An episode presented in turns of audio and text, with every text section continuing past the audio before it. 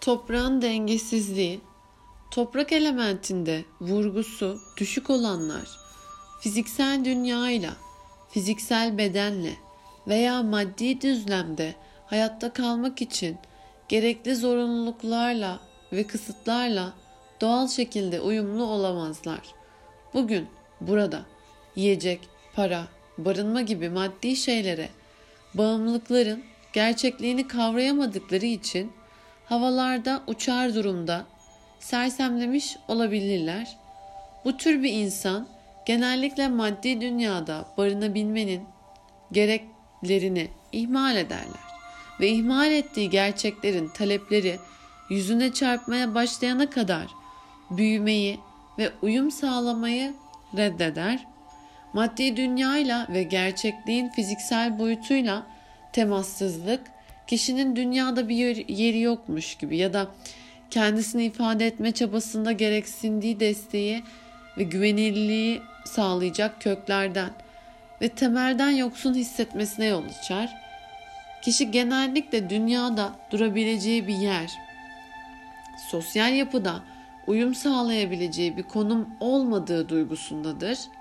Bu dünyaya ait olamama duygusu bu tür insanları yaşamın kendilerine daha gerçek görünen bir başka boyutu deneyimleme arayışına yöneltir. Örneğin hayal dünyasında daha aktif olmak ya da maddi dünyanın kısıtlarını aşmak ve spiritüel bir arayış içinde olmak gibi bir başka deyişle toprak eksikliğinin bazı olumlu etkileri olabilir. Çünkü kişi ruhsal anlamda veya yaratıcı çabalarında hiçbir sınır kabul etmez. Hayal gücü bazen çok coşabilir ve verimli ürünlere de yol açabilir. Ama kişi dünyevi yaşamın hiç değilse temel gereksinimlerini kabullenmeyi öğrenmesi gerekiyor. Toprak eksikliği fiziksel bedenin ihtiyaçlarını ihmal etmekle de sonuçlanabilir. Fiziksel ihtiyaçlar göz önünde bulundurulsalar bile ikincil görünürler. Dolayısıyla bu kişiler genellikle düzenli aralıklarla yemek yemeyi, egzersiz yapmayı ve dinlenmeyi unuturlar. Cilt renkleri genellikle daha böyle bir renksiz. Bu da yaşam enerjisinin fiziksel aracı yeteri kadar canlandırmadığının bir göstergesi. Oysa toprak elementi baskın olanların ciltleri genellikle yağlı, renkli ve daha canlıdır.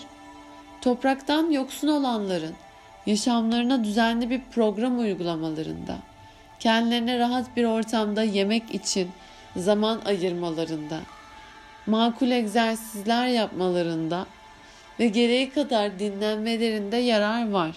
Bir başka deyişle fiziksel dünyanın kısıtlarını daha bilinçlice kabullenerek ona hakim olabilir ve toprağın destekleyici gücünden faydalanabilirler. Bir kişinin doğum haritasında toprak eksik olsa bile güçlü açılar alan bir Satürn bu dengesizliğin sorunlarını hafifletebilir. Toprak elementinin vurgusu güçlü olanlar olayları ve bir şeyleri aynen oldukları gibi veya göründükleri gibi kabul etmeye eğilimlidirler. Vizyonda biraz dar görüşlülük, bazı idealleri hedeflemek yerine daha çok işleyen veya geçerli şeylere takıntı ve hayal gücü eksikliği söz konusu olabiliyor toprak elementi fazla olduğu zaman. Ve